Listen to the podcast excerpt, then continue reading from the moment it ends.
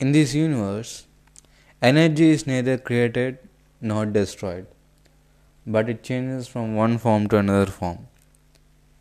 ఈ విశ్వంలో ఎనర్జీ అనేది మనం క్రియేట్ చేయలేం లేదా డిస్ట్రాయ్ చేయలేం. It changes from one form to another form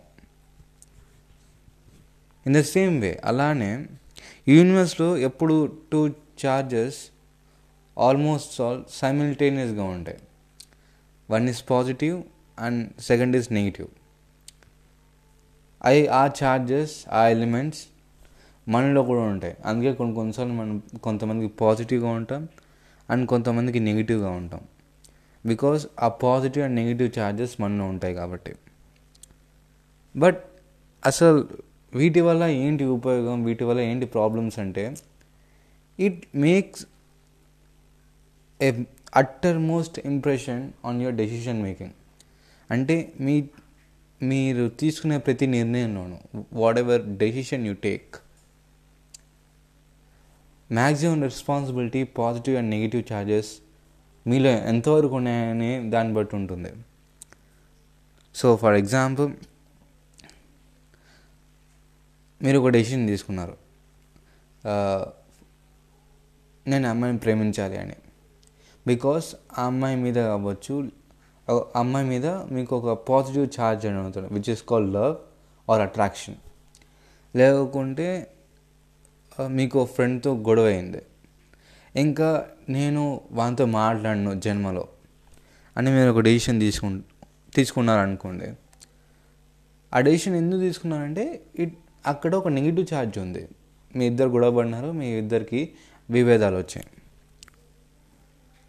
so అలా మీరు తీసుకునే ప్రతి చిన్న పెద్ద నిర్ణయంలోనూ ఈ పాజిటివ్ అండ్ నెగిటివ్ ఛార్జెస్ అనేవి ఇన్వాల్వ్ అయి ఉంటాయి.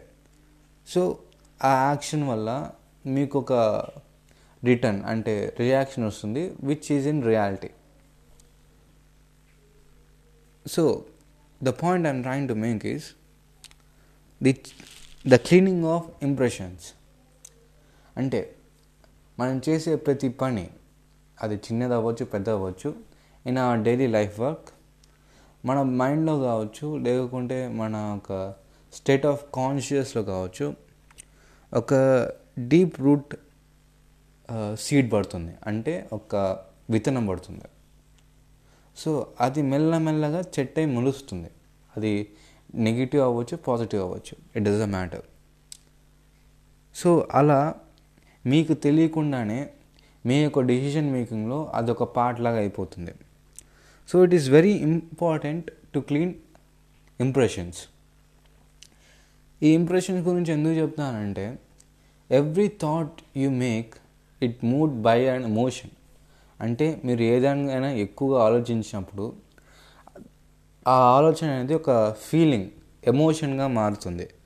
ఎప్పుడైతే అది ఎమోషన్గా మారినప్పుడు మీలో ఒక స్ట్రాంగ్ ఇంపాక్ట్ ఆర్ ఒక స్ట్రాంగ్ సీడ్ మీ మీ మైండ్లో పడుతుంది.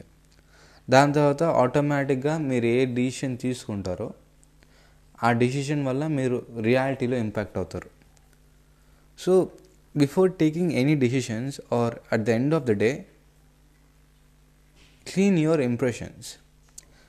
For example Rabindranath Tagore తన కొడుకు చనిపోయిన తర్వాత విశ్వకవి రవీంద్రనాథ్ ఠాగూర్ తన కొడుకు చనిపోయిన తర్వాత ఫస్ట్ పని ఏం చేశాడు తెలుసా?